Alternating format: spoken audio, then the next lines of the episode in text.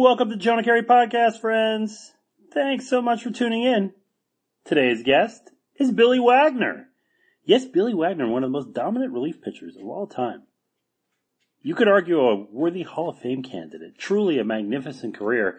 And as great a pitcher as he was, man oh man, does this guy love to teach. He's a high school coach in uh, Virginia at one of the top rated, uh, prep baseball teams in the country, and uh, that's largely thanks to his efforts.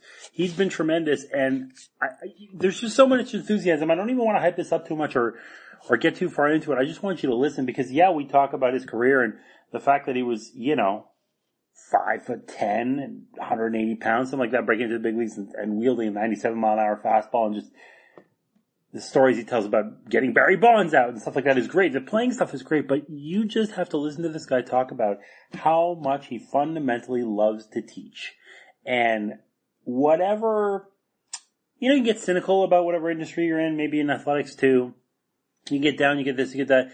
He's an optimist. He's a people person. This guy makes me want to run through a brick wall. I wish I played high school baseball for him and whatever. I was a terrible baseball player. Okay, basketball, terrible baseball. But yeah, just, I, I can't even express to you how good I felt after talking to Billy Wagner. I'd never talked to him before. I'd never interviewed him. Um, but it worked out thanks to, uh, Emigo Lindsey Barnes and, uh, his compadres, uh, in and around Charlottesville for making this happen, by the way. And, uh, yeah, like I said, this was one of those things that just happened to, uh, have come about thanks largely to Mr. Barnes and some other folks. Uh, but it was such a cool chat, and it's so interesting to get to know people that I just don't know anything about, and then we end up talking for an hour, and I feel better for it. And I hope you will too. I think you'll really, really like this a lot. Hey, let's talk about this week's sponsor, friends. You could probably guess who it is. It's SeatGeek. Of course it's SeatGeek. SeatGeek has been sponsoring me since, I don't know, the Mesozoic era. Is that an era? Probably it's an era. Uh, and I mean that in the best way because they've been a fantastic sponsor throughout. Listen, it's the best place to buy or sell tickets to anything you could possibly want to baseball games and hockey games and basketball games and whatever. All of it. SeatGeek has it for you. Color coded map makes it really easy to use, simple, intuitive. It's fantastic. I am just such a big fan of everything that they do and uh, the way that they go about it. And I've used them a billion, zillion, trillion times. It's really, really a great way to buy or sell tickets to any event that you could possibly want. How about this? Download the SeatGeek app and enter the promo code Jonah today. And you'll get $20 off of your first SeatGeek purchase. Yeah, that's right. Download the SeatGeek app, enter the promo code Jonah, and get $20 off of your first SeatGeek purchase. You know what? If you've listened to this podcast regularly, you've heard that promo. Got another one for you. How about this? SeatGeek has a special offer for all MLB purchasers, not just first timers. First timer maybe, but if even if you're not a first timer, even if you used SeatGeek before, here it is. Use the promo code KERI, that's K-E-R-I, and you'll get 10 bucks off of MLB tickets. Yeah, that's right. Promo code KERI for 10 bucks off MLB tickets. Just go ahead and use promo code Jonah, again, for $20 off of your any first time purchase, baseball or not, but 10 bucks off of MLB tickets, regardless of whether this is the first time you're using SeatGeek or the 10,000th time you've used SeatGeek. And if you have used it 10,000 times, you should email me and tell me because that's pretty good. Uh, yeah, use SeatGeek. They're fantastic. Thank you to SeatGeek for sponsoring the podcast. Quick programming notes. Uh, CBS Sports is where you will find me doing lots and lots of video. If you go to cbssports.com, you'll find a link at the bottom of the page for HQ. HQ is our 24-hour streaming service. It's digital video. I am talking about baseball constantly on that platform. listen to me there. I'll be writing for CBS Sports uh, throughout the season as well. From time to time, probably a little bit more video than writing but you'll get writing from me there. And sportsnet.ca is the other place where you'll find a lot of my writing. Every Thursday, writing about the Jays, uh, typically from an analytical angle. Sometimes it's not about the Jays, but often about the Jays. And uh, we'll see what else comes down the pike as the year goes on. I imagine I'll jump into some other things uh, too. So check all of that out. Check out this episode of the Jonah Keri podcast as well. It is with Billy Wagner. Enjoy.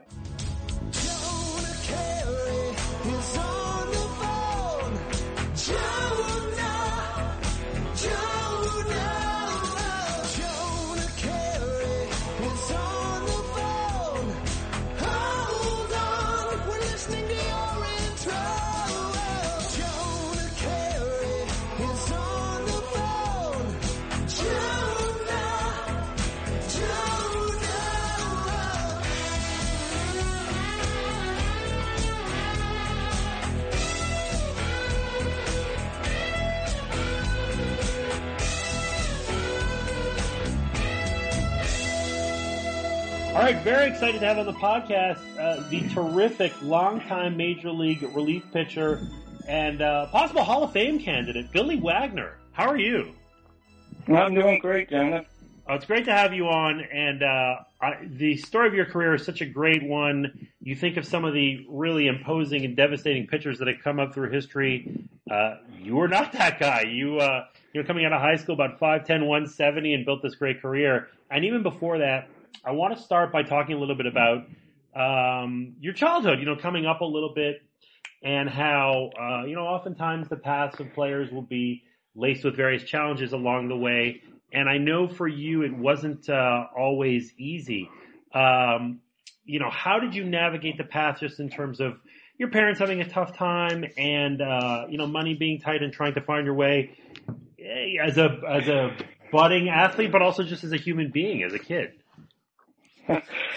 uh, in broad strokes, I guess, uh, we're all, as, as human beings, we've all placed with obstacles in our life, and it's it's based on how you know how we handle these these obstacles is kind of how we make our life, how we go about becoming successful or going down the wrong path, and so. Um, one thing my parents, you know, uh, uh it, it wasn't the, the happy-go-lucky uh, childhood as everybody could imagine, uh, yeah. but it was. Uh, it wasn't that I didn't feel, you know, my parents were divorced when I was five, uh, remarried. Uh, it was, uh, abusive, uh, ex-spouses. Uh, but, uh, but there was, there was a love factor. I knew that my parents loved me. Yeah. Uh, and, you know, by, by having this, they also gave me, uh, options. Uh, I had great grandparents that took me in and, uh, gave me uh, what I needed. Uh, I had an aunt and uncle who adopted me before I went into high school and gave me the opportunity to play sports. Uh, my cousin was um, a huge role model for me and allowed me to see uh, a work ethic. Well, sure, and, and I have to imagine that would come in handy uh, as well. Your cousin, in particular, Jeff Lamy, was a terrific athlete in his own right, right? I mean, so I have to mm, imagine, you yeah. know, work ethic and also just – having a role model, you know, if when you're coming up as an athlete and again, as a human being, having somebody to look up to, whether it's an older sibling, cousin, you know, maybe a friend or whatever would seem to come in handy. Sounds like he started in your life, but really solidified his role in your life just at the right time. Well, you know, I always felt like God had a huge hand in my in, in everything I did, uh, whether I, you know, uh, forced the issue or not. And uh, my faith has been uh, uh, huge for for how I go about uh, decisions and right or wrong, uh, uh, being able to, to, to use my faith as a repent or a, uh, a guidance. So, uh, but um, it just seems like every every opportunity I had to go down the wrong path, there was someone, uh, Eric Robinson or Jeff Lamy or or somebody that was there that was going to keep me in the right path. And then, of course, meeting my wife and uh, her having uh, such an influence on me, uh, you know, it, it, it did change my, my outlook and that, that frustrated teen years of, uh, you know, of being undersized, being, uh, undervalued, uh, those things. Uh, and so, um, having all those, those obstacles, I, I think it's helped me to, uh, you know, to guide more teams. Uh, my high school coach, Coach Lou Perry, was a huge uh, role model for me as as not looking down at, at size. Uh, I think teams today are they, we are they're so forced to to look a certain way, be a certain way, to be an, an athlete that that it's really hard to. Uh, to to for them to see value in themselves if they're not reaching certain goals, and so um, that my coach uh, in high school and my college coach and, and some of the experiences I had growing up and uh, going to pro baseball, you know, made me want to be more of a coach and a mentor to these kids because I I wanted to show that there's more to value than being uh, a, a big leaguer or uh, uh, or, or ha- feeling like that's the only path that they could make, they could have. So, um, you know, I, you know, I, that has been what I felt, you know, God has asked me to do, and hopefully, in some capacity, I've done it in a in a, a subpar uh, manner for for the for the kids. Absolutely, and I definitely want to get to uh, more discussion of your role at the Miller School of Albemarle and how you've been able to contribute on that level um, and uh, later on in the conversation as well.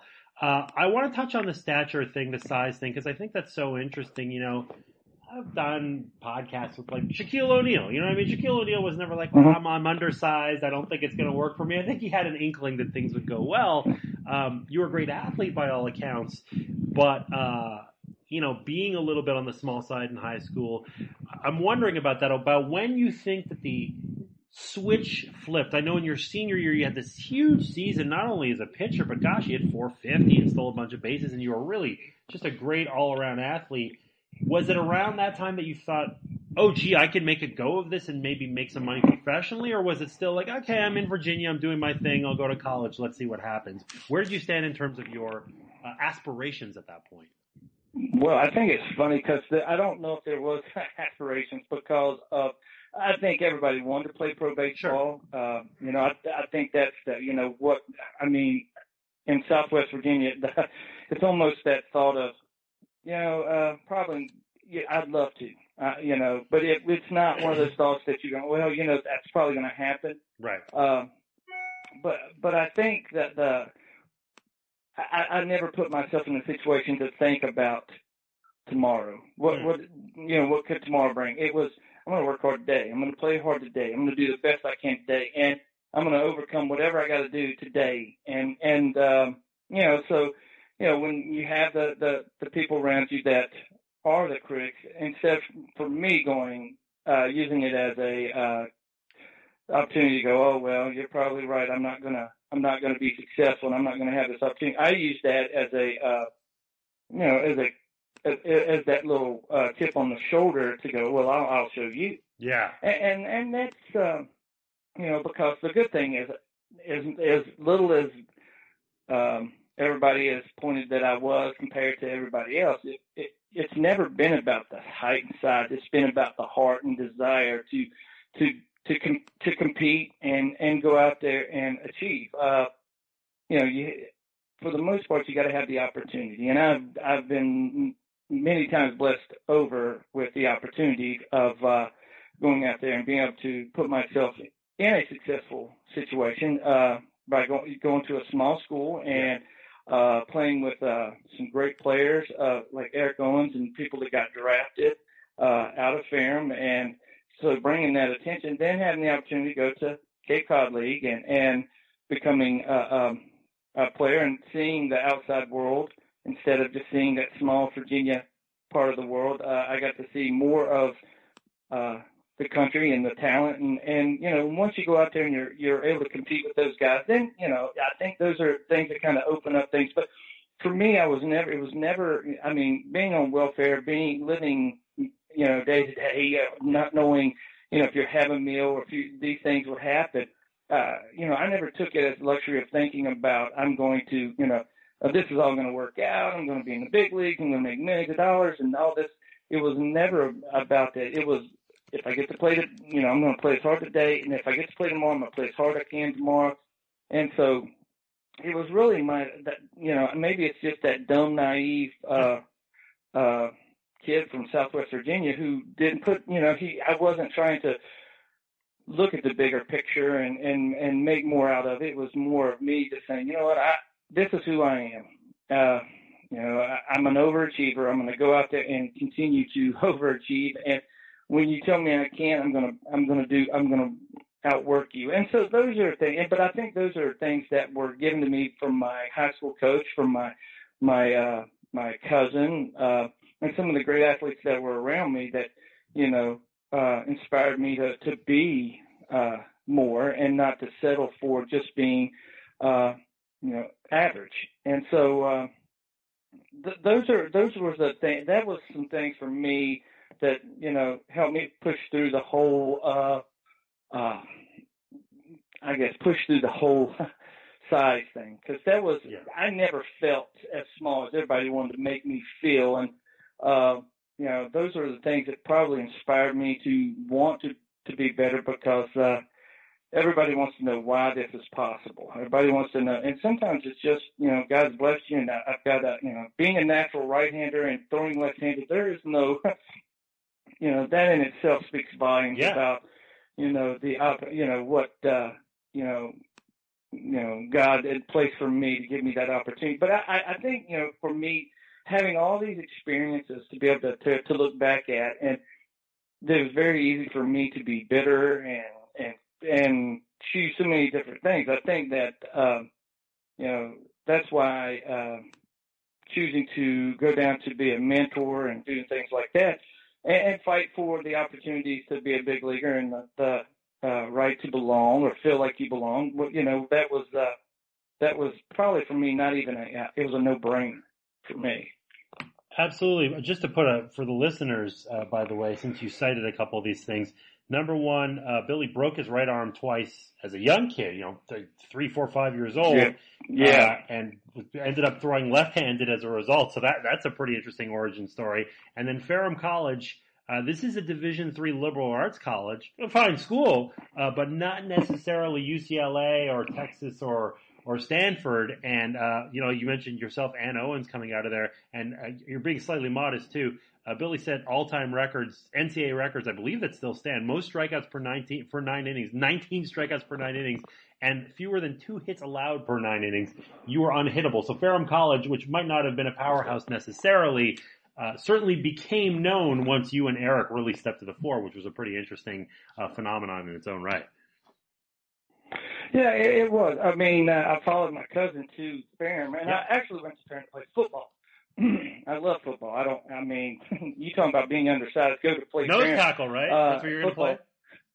I was a defensive back. Also, not a nose And, tackle. You were uh, not going to play nose tackle at 5'10", no, 170? No, no, no, no, no. That would have been clearly uh, undersized. but uh, being a defensive back, uh, I was fast at the time, and Yeah. so uh, uh, you know, being able to play that that role was good. But I, after a few, uh, after a season being beat around and uh, and things like that, my my defensive back coach uh, Dave Davis, uh, probably one of the smartest men I, men I've known, and I highly have always respected him. Uh, he uh, he came and watched me pitch, and um, after the game, he met me uh, in the dugout, and we walked down to the locker room, and he he just told me. Uh, he told me that it, um, he goes, you know, you probably play, you'll probably play your four years of football at Ferrum and Yep. and things, but you're not going to the NFL. Hmm. And uh, you know, you have a real ca- career opportunity for baseball. And he goes, but now if you decide that uh, you you still want to play football, he goes, I'm not going to let you hit, but I am going to run you, Hmm. and I'm going to get you in the best shape to be a, a baseball player Huh. and so it was one of those uh you know it, you know guys that just was looking out for me that saw more uh uh, what I felt thought more about me and it was the, one of a great decision made for me to uh, to to take this uh opportunity but you know it was uh you know you know I thought that uh you know I I mean I love football football was probably my passion before baseball but once uh you know once I really bought in and said hey I'm gonna I'm gonna I'm gonna do it. People are starting to see it, but you know, still at that point, really not really knowing if that was if you were that good. You know, I, I don't think I ever really visioned myself as being really that good. It was just I'm good for there being at Yeah. Ferrum. I didn't really look at the records and and stuff like that to go, oh, that's good because you know it's really it was it's really easy to say, oh, you know, it's Division three, but you know when you think about it, uh, at that point in our conference, uh, uh, we had North Carolina Wesleyan, who was coached by UNC now coach Mike Fox. Yeah. Um, and so you had, you had, I mean, they were, we were ranked the, always in the top five in the nation. They were ranked in the top five in the nation. And then our other conference, uh, opponent, Methodist, was ranked in the top, uh, five in the nation. So it wasn't like you were going to play at just, you know, a small college. You were playing at a, a, a, a very, uh, uh, strong baseball, uh, school. So, Yeah. Uh, you know, that, that kind of prepared you, but you didn't realize, I mean, I didn't realize that that was, that, that any of this was possible coming out of Ferrum. And, uh, then, uh, I, I think going to Cape Cod made, made a big, a big difference, but that's when I got the national exposure. But, even at that point, or even really after I got drafted, it was more, uh, oh well, I'm just going to play baseball. Uh, I didn't, I wasn't thinking about the, what the money was going to do for me. It was just really, I, I never had that issue. I think, um, and I think that's because I really never put that type of expectation on myself. Hmm. Where today these kids put such expectations on themselves to go and pitch Division One, play for UVA, play for some of these schools, yeah. and so they really uh, are short-sighted, and uh, and they can't value themselves when when UVA doesn't call them, or these schools don't, call, major schools don't call them, and they so they see these Division twos and threes and JUCOs as you know uh, uh, smaller, uh, you know less uh, lesser schools, but in all honesty, these are probably the schools that m- more of these kids need to invest themselves in than the division ones because they they need that development. And so, trying to talk to these kids, they need they need people that have been there and done that, and have not always went to the bigger schools and become successful to explain and, and mentor to them and saying, say, this is a good path. These are good ways to get to where you want to and get the education and and the push just as as much as going to the uh, stronger D1 schools. But you know, uh, but that that that's sort of you know trying to have that role for these kids to kind of talk to because at Miller I've been very blessed with a ton of talent, a ton yeah. of uh, kids that have come through the organization that ha- are more that are you know when they start, you know, they all tell me the same thing. They want to play, you know, pro baseball. They want to be Division One, and I and I love it because I'm like, hey, you know what? That's great. That's what I want you to do. I'm, you know, we're going to push and fight and go there, and then, you know, as we get closer, we'll make these decisions. But it's, you know, I guess my reputation and is I, I'm just not very very good at gray areas. So I don't. I'm I'm not one to sit there and and and I'm not one to blow your your dreams and stuff up because I had plenty of those people trying to blow my dreams up, and so that's been another step that's allowed me to talk to these kids and and and and be honest with them.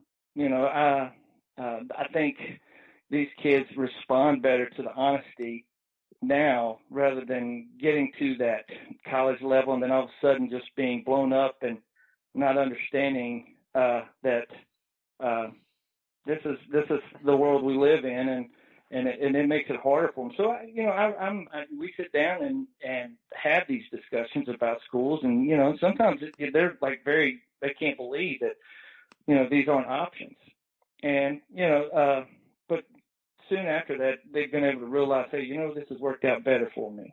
And you know, it, there's nothing worse than hearing something that you don't want to hear. So, uh, but you know, we, we, we have talks and we, we, we work things out and, you know, we work to get them to where they want to be. But, you know, ultimately it's just to let them know that I've been there and that, you know, I'm here to make you successful. This has not got anything to do with me being successful because whether we win state championships in high school or not, it's not really, that's not my goal. My, I, I mean, I, I played the highest level, so I don't, those, I'm not here for that. I'm here to really help teach kids how to play baseball, how to be good young men, how to manage their time and, and help them through some of their tough, their tough teenage decisions at this point. And I think all the things that I've went through and, and the path that God has put, put in front of me and, and stuff and the people that have been there to help me, have allowed me to to be able to take this role for these kids. And so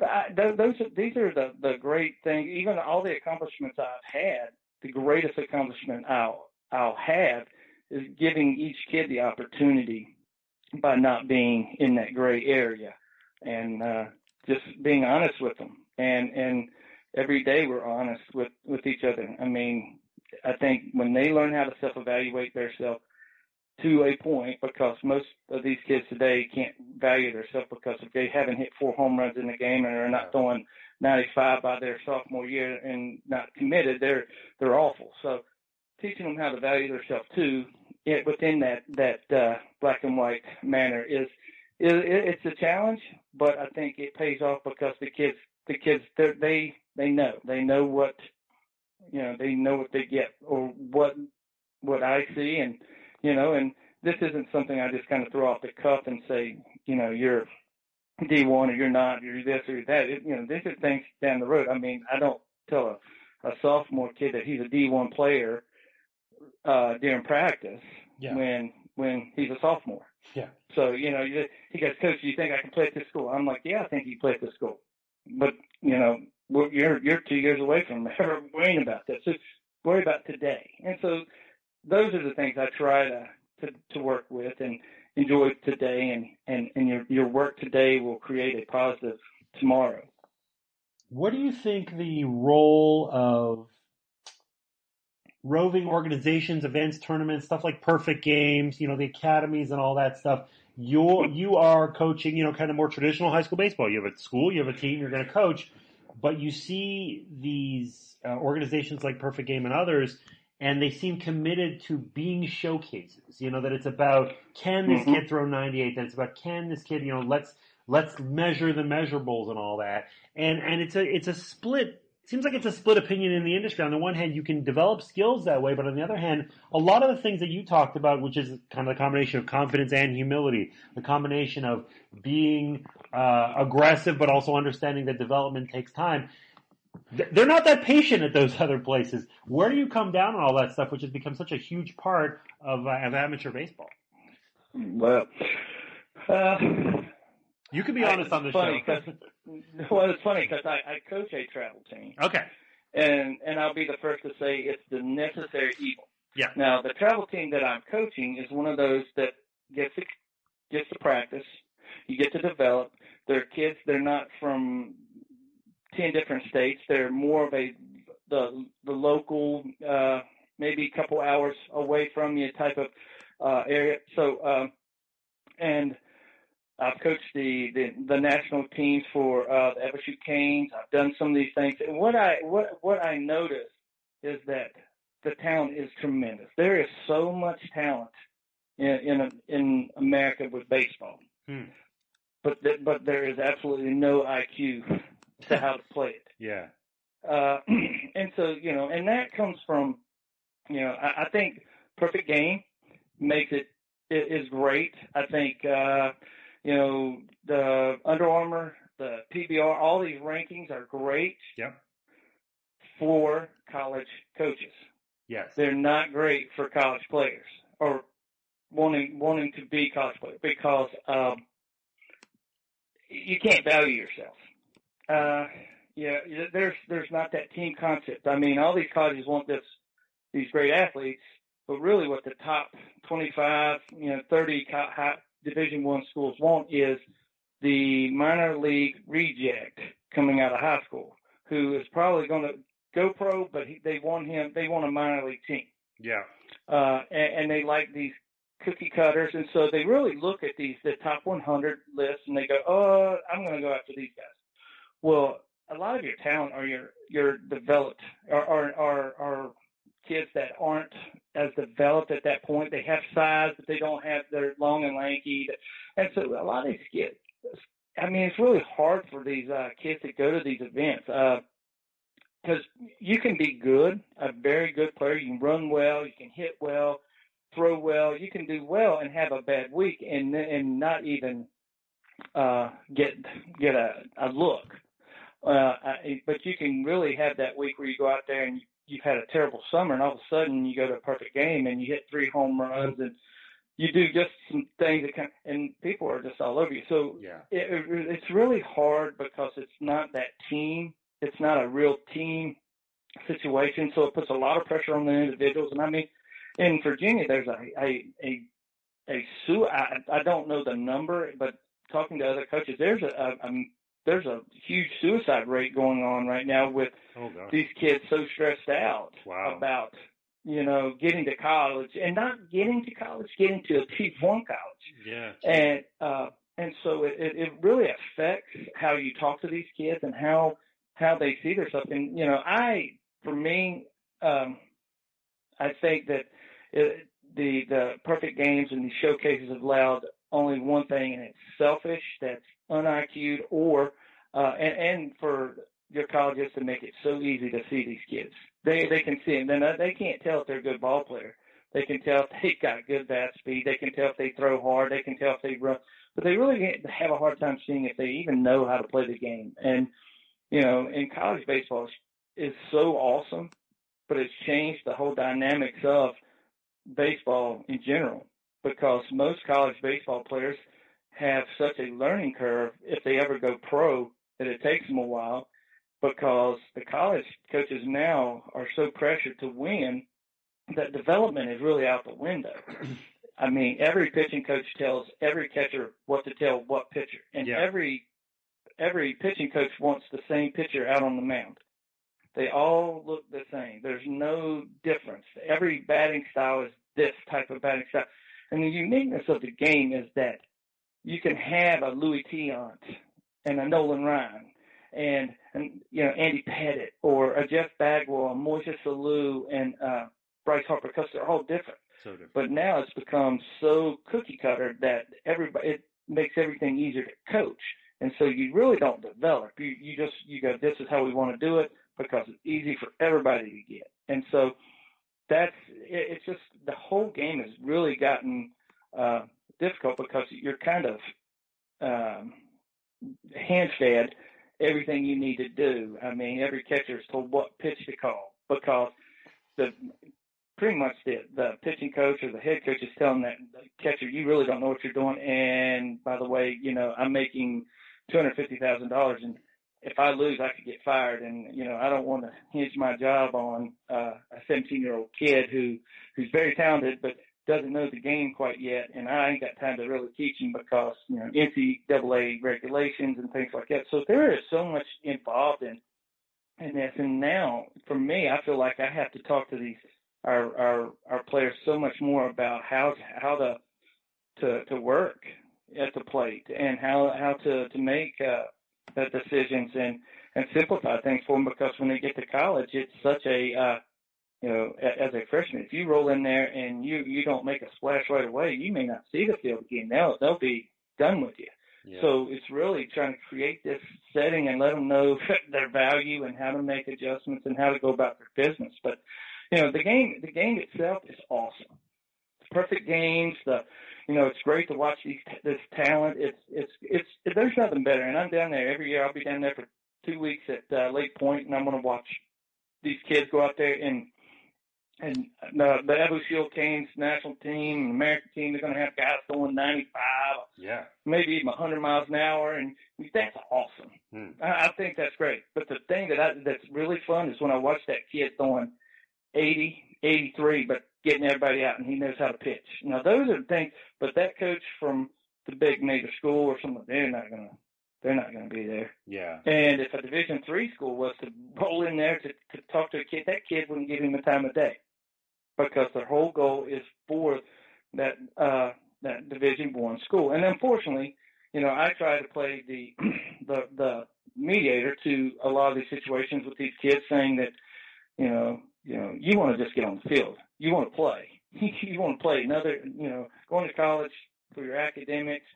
If you're able to do it through baseball, you just want to play another four years, and then let let those things take care of itself. But I mean, if you want to play at these higher schools, there there is a difference. And when you go to perfect game, it is a very selfish, selfish situation because the the college coach wants to see they want to see all these you know uh spin rates and Yeah. and launch angles and uh, all these new terms that uh to me are the same terms we use as he can hit or he can't or Yeah. he can get somebody out or he can't Right. Those are all those terms but it's made it's made uh sexy by some of the people that's never played or way to you know make this game even more sophisticated when it's really a it's it's not so uh you know it, there there is it, there is such a game within the game now Two things strike me about uh, your your answer. Number one, first of all, wow, do you have enthusiasm for the game? I was smiling listening to your answer, talking about kids and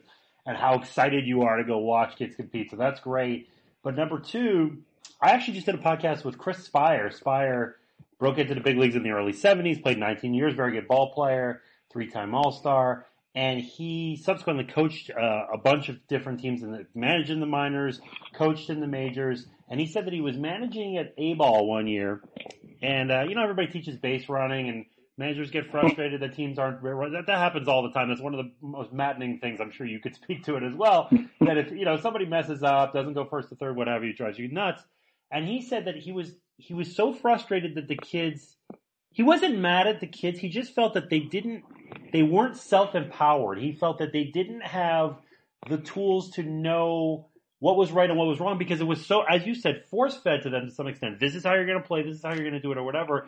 So what he did was he actually basically didn't manage for a week. He said, you know what, guys? And he wasn't doing it out of frustration. He said, let's see what happens for a week if, if him and, and, uh, his uh, top assistant just kind of take the, the reins off. And kids learn so much, he said, in that one week. They figured out, you know what, you gotta cut the bag a little tighter. You know, if the ball's in, if you see it in front of you, take the extra base.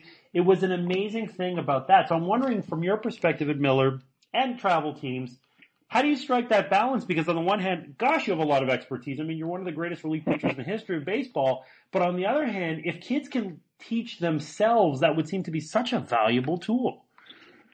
I think that's the ultimate tool. I think as, Yeah. as a coach, that's what that that is your that's how you should be valuing yourself.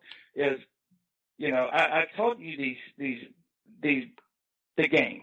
Now, how how you got to have an instinct. These kids need to have an instinct to the game. Mm. If you and it goes back to the, the hand fit. If I'm telling you what to throw, when to throw, how to throw it, and you you're never asked to really make these adjustments or see things for yourself, then how do you really grow? Because now you don't know the questions to, to ask, and you don't, and so, and and so, like our catcher this year, uh, Adam Hackenberg, he he's looked to be uh, going the uh, first couple rounds of, of the draft. He's a Yep. catcher. Uh, he's uh, going to Clemson. Yeah, yeah, the best thing I can do for that kid is to give him boundaries, and all I can do is to polish a little bit. Hmm. The other stuff is you call the game. Now, I'm not going to get mad if you mess up, but I want to know when I ask you a question, why. I want to know why and what you were thinking because if you can't ask me the right question of why and how, then we can't get better. I want you to understand what you're looking for. I want you to make the mistakes so that you can get better because you can't get better if you just, you know, you, you can't make the mis- mistakes. But I also want you to have that fearlessness that I'm going to make this call and if it works, great. If it doesn't, you know what? I'm, you know, this is what I saw, and I don't have to worry about this because, Well, nowadays, nowadays, uh, holy cow, I can't even imagine a catcher getting the opportunity to make this call in a in a situation that the um, that that you know could could cost you a, a game or get into the playoffs or or or something like that. But because you know it's you know you haven't had to make that decision. Yeah.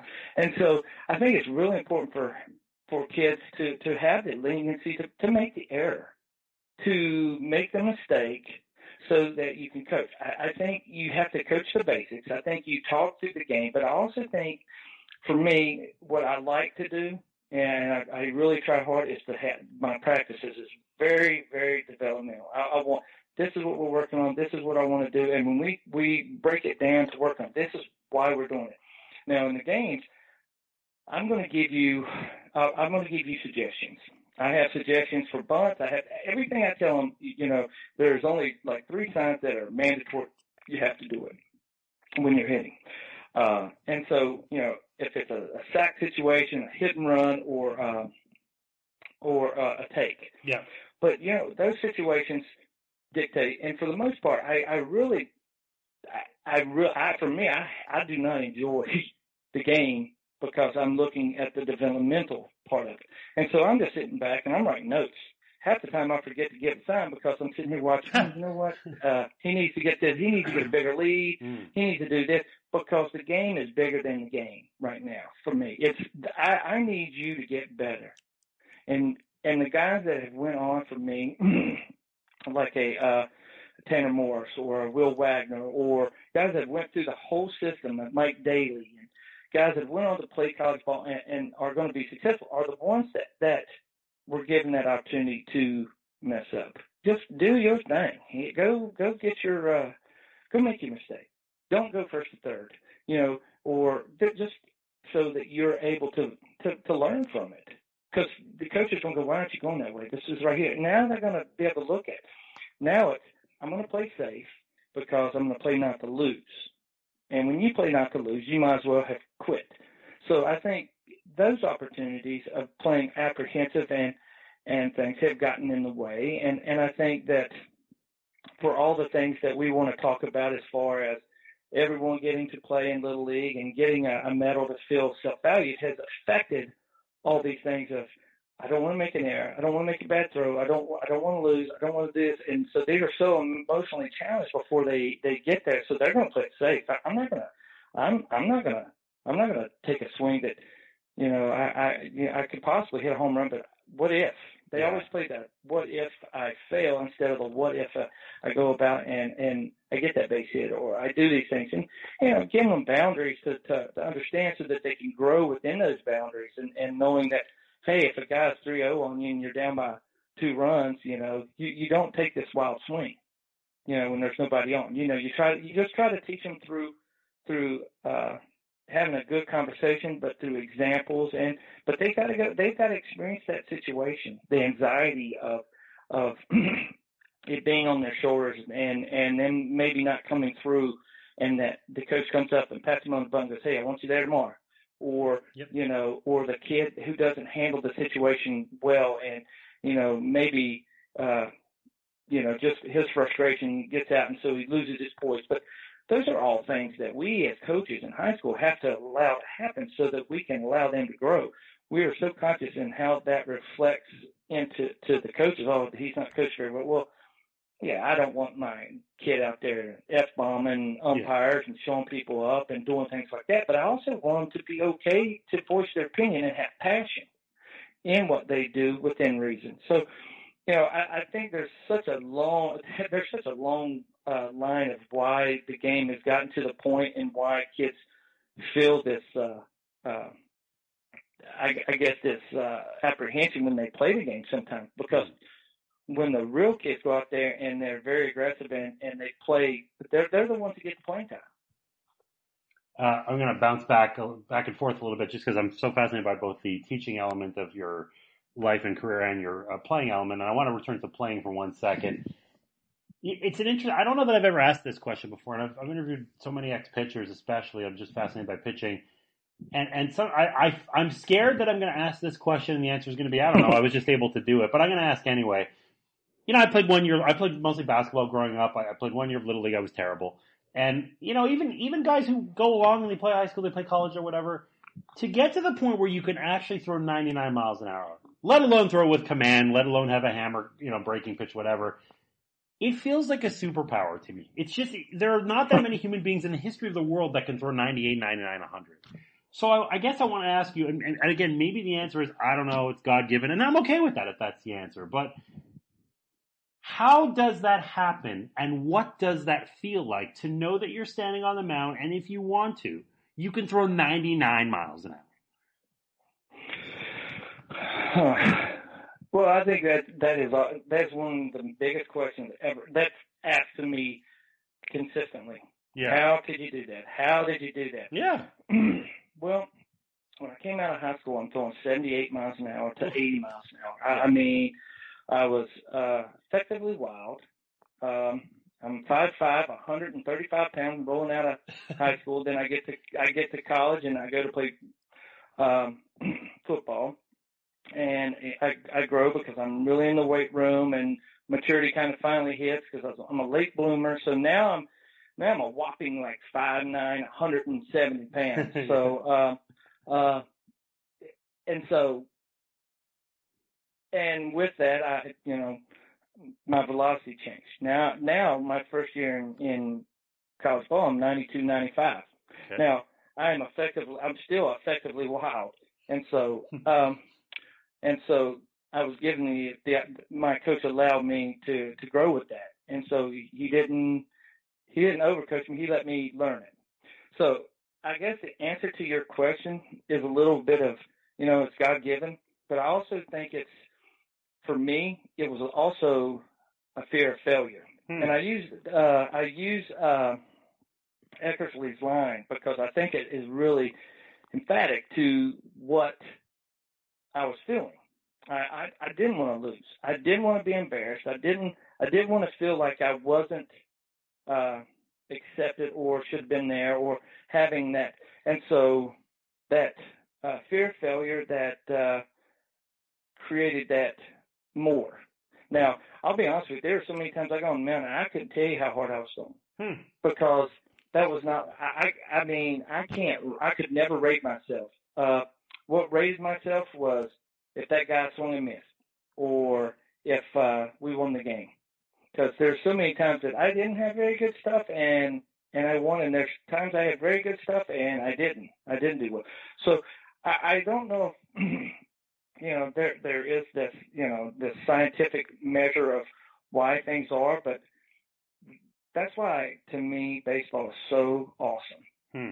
because you can't explain everything, and I don't want to explain everything. I don't want instant replay because you know what? I want Joe West behind the mat, the, behind the plate, and you know what? And you're battling to make that pitch, and you know what? Uh, I, I want those things.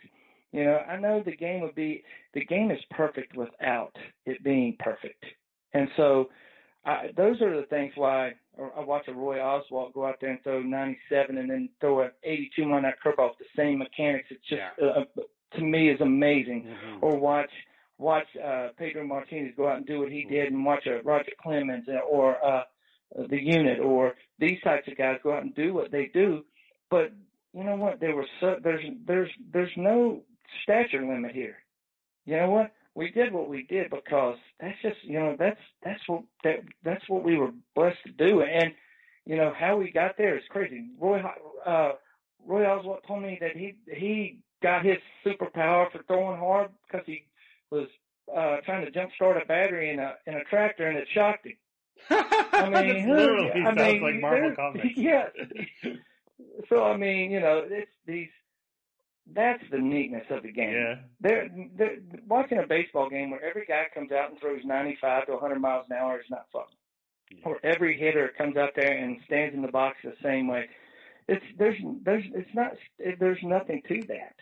Where you go out there and you got a Craig Biggio or or uh, you know Moises Alou or you know, that there's just I like that difference. I like that that you know, and you know what? I don't need to be six foot five, six foot ten to throw 100 miles an hour. I don't have to be, uh, you know, this size to hit a home run. I I I, I put the bat on the ball, or I I you know I got a guy throwing hard, and I put the good part of the bat on the ball. It's probably going to go out anyway. Hmm. So I mean, I think that uh, uh, all those things that have have really uh, that that was my thing. I, I mean, I'm I'm I remember walk, stepping in, facing Barry Bonds and uh, and uh, Matt Williams, and my catcher, and I had bases loaded, one out in the Astrodome, and I remember Randy Knorr walking out and me go, "Say, we're going to move six fastballs here, and we're going to the house." All right. And I and I threw six fastballs, and we went to the house. Oh man. So with with three with two punch outs, that that game was just something. Now that that I didn't have to be I didn't have to be six foot ten to achieve that. yeah. I, had to have and and you know whatever we want. The, uh, you know that naive, stupid. Hey, I'm, you're facing Barry Bonds and Matt Williams, and who cares? Here we go. You know it was it was. I want to win, and my catcher believes in me, and that's what I'm here to do. I'm here to get you out, and you know, and as as nervous and and as much anxiety and fear of failure that I had at that point, that drove me to be able to do what I was able to do. And, you know, maybe there is no rhyme or reason why I was able to do what I was able to do. I mean, uh, but I was able to do it. And, uh, you know, so for there's, there's a ton of opinions that, uh, relievers, it doesn't, it's, you know, it's not a big thing and, and stuff, but there's two guys that I, I really, really love to hear because uh, they they were a starter and they were relievers, and Eckersley and uh, Smoltz Yeah. uh, were probably two of the greatest relievers I've ever, Sure. relievers slash starters ever. And I remember sitting in the bullpen in the All Star game with uh, John Smoltz, who, by all means, I love Mariano Rivera, but if John Smoltz decided he wanted to be just a closer, he would have been the greatest ever. Oh, he's Ever. insanely good. His stuff was phenomenal. But I remember sitting there watching him getting ready for the game, and he was a wreck, chewing his knuckles, and Wow. I mean, he he yeah, he's he's nervous. I Hmm. mean, and and and that's that to me was when I finally went, you know what? I really like this game much more because that's how I feel before I go out. I'm, Hmm. you know, and so, uh, you know, the passion of those games and, and the passion that each individual brings uh, is different, but that's what makes the game so awesome. Uh, I love all that. Smoltz's a former podcast guest of mine too. I love talking to him. He's such an interesting guy. I want to ask Yeah. you, totally is. I want to ask you just to follow up on that point a little bit. Um, you know, in the modern era, and maybe this goes back. Oh, it feels like this was something that existed before, and now we've come back to it. It's not quite as specialized as it was when you were called on. You were usually up, you know, one to three runs. Bases empty, Mhm. ninth inning. Maybe maybe you're closing out the eighth, but for the most part, you're a traditional closer. Now you got guys coming in in the seventh, and you've got guys coming in in tie games, uh, you know, at home and, and what have you. It's not quite as straight up. Let's let this guy get 45 saves as it used to be. It's about what do they say, high leverage situations and things like that. And as somebody who was there, who was in the trenches, who heard his own closer music, who ran to the mound, you know, vein popping and all that stuff, and was like, "Okay, here we go, six times, and we're going to the house." What do you make of that? Can you get up the same way, not knowing exactly what your role is going to be on a certain night? Are you a fan of the of the closer orthodoxy, or as a coach, or even as an ex pitcher, do you believe, all right, he's my hammer out of the bullpen, I'm going to use him whatever in the fifth and the ninth, I don't care. Oh, I I believe that if if a pitcher, whether he's a closer, middleman, or whatever, knows what he's he's his role is, Yeah. and that role is, you know, uh, you could pitch anywhere from the seventh to the ninth, whatever point part that I need you, and I know as a pitcher that I have to be ready at that point. Mm. From that point on, then I don't think it's a problem. Okay. I, I I I don't. I think I think you go out and do. I my first save ever was a three out was a three uh, inning save. Oh wow, gee. Uh, so so if that was how that was supposed to be for the rest of my career, and that's how I knew to do it, that's how I would do it. Hmm. It wouldn't be the uh, it wouldn't be the oh you can only pitch an inning, but as it turned out, you were an inning to an inning and a third uh, type guy, and this was it. And so um, those those were the parameters.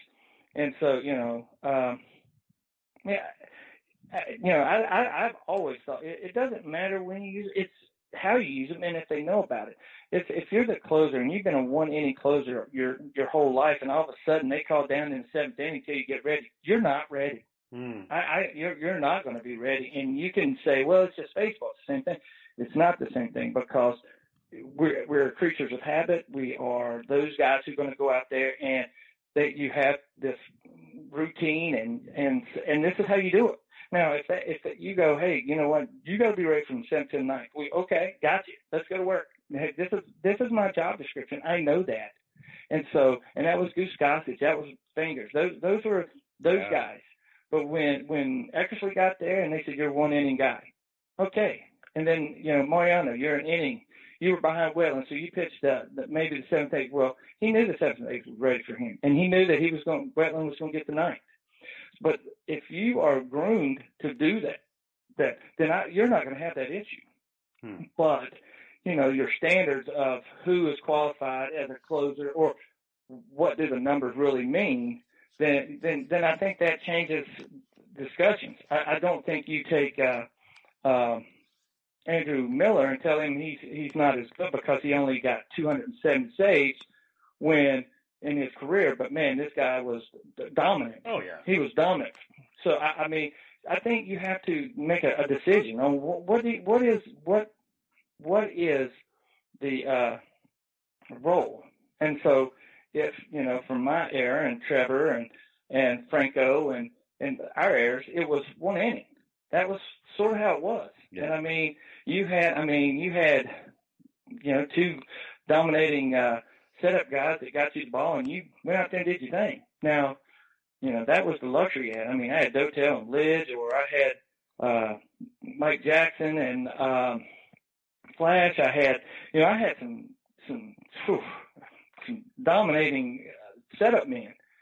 But the, you know, you had those guys for that reason.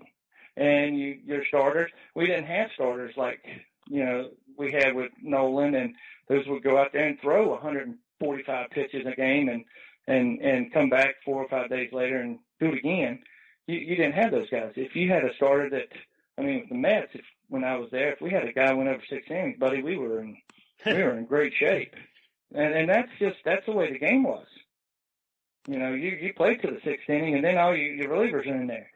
So, you know, you had to be careful because you didn't carry as many relievers and, and you had specialized relievers. So if you put guys in a certain situation, you would, you, you were to, he was to probably be down for a day or two. And so, you know, if the manager comes out and tells you that when when you come to that organization or when you show up, this is how I want to use you, and this is I'm gonna tell you right now, there's not a pitcher that goes if if he's groomed to go that way, then he's that okay, let's go. But you can't take a a one inning guy and decide, okay, you know what, we're gonna you're gonna start pitching. You know, when you're 35, you've been there for 10, 12 years, and you go, okay, you're gonna start pitching, be ready in that seventh, and you may pitch the seventh, eighth, ninth. Hey, that ain't gonna work. Hmm. But it's about being groomed to that point. But I think if you groom them, yeah, oh, do it. I think watching these guys go out there and really dominate for three innings is is is more impressive than uh, the guy maybe for one. Except that if that guy pitches three innings and throws a lot of pitches, well, he ain't gonna pitch for another two three days. Yeah. But if I pitch if I pitch one inning, I may pitch four or five days. Yeah, and to your so point, it's really what whatever way you want to do it, and you can draw the conclusion that this isn't, you know, they're they're over anybody can pitch that night. Well, there's been a lot of people say that, and there's been only a few that can go out there and say they've done it consistently year after year after year after year. And that those are the those are the things that everybody says. You ask any manager, they, they'll say they'll say the same stuff. Well, it doesn't matter. Anybody can do it until all of a sudden the guys they keep running out there can, and then they'll say the they'll say, "Oh man, I gotta, I, I need a, we need a closer." no I doubt. mean, that's just that's just the way the game is uh, is. But I do believe that there, if you can have that luxury of having that guy and go out there and pitch in th- two, three innings, and he can do it on a on a a basis sort of like Goose, and Mhm. those guys been great. That, but you know, you better have two of them because he's gonna be down for a couple of days, and if he's not, then you know, great, he's he's Superman.